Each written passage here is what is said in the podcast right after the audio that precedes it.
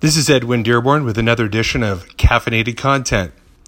On this podcast, we bring you great business ideas over a hot cup of coffee.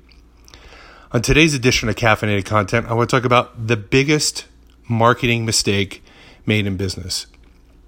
If you're trying to grow your brand, I'm telling you right now, without question, this is the number one mistake that I've consistently seen with the hundreds of small business people and entrepreneurs that I've attempted and many successfully helped with expanding their business through marketing and branding. And the biggest mistake is this a misestimation of effort.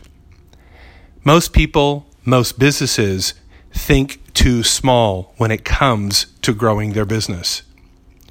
Case in point, if you were to sit down with any business owner and ask them the goal or the amount of money that they would like to achieve.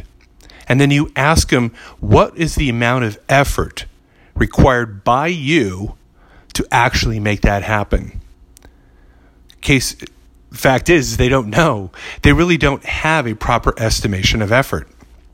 Some of them, many of them, don't even have a goal.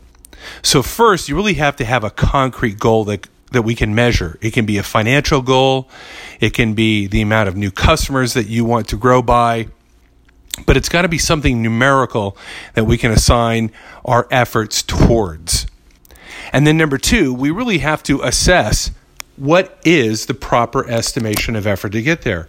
How much marketing do we have to do? How many sale call, sales calls do we have to do? How many ads do we have to place? How much content do we have to create and distribute? How many strategic partnerships do we have to create? And what do we expect from those strategic partnerships? What do we have to do in terms of publicity and PR?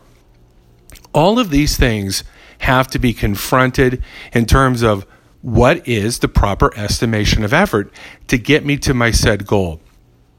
When you really put down on paper the goal that you want to achieve numerically, whether it be the amount of clients that you want to add, the amount of sales that you want to grow by, the amount of revenue that you want to generate. It doesn't matter. It's something numerical that we can assign. And then really looking at, based on past performances, current resources, and potential opportunities in the future, what is the current estimation of effort? If you confront that and you really lay out a written plan in the beginning to execute, you'll make your goals much more of a reality. Thank you very much.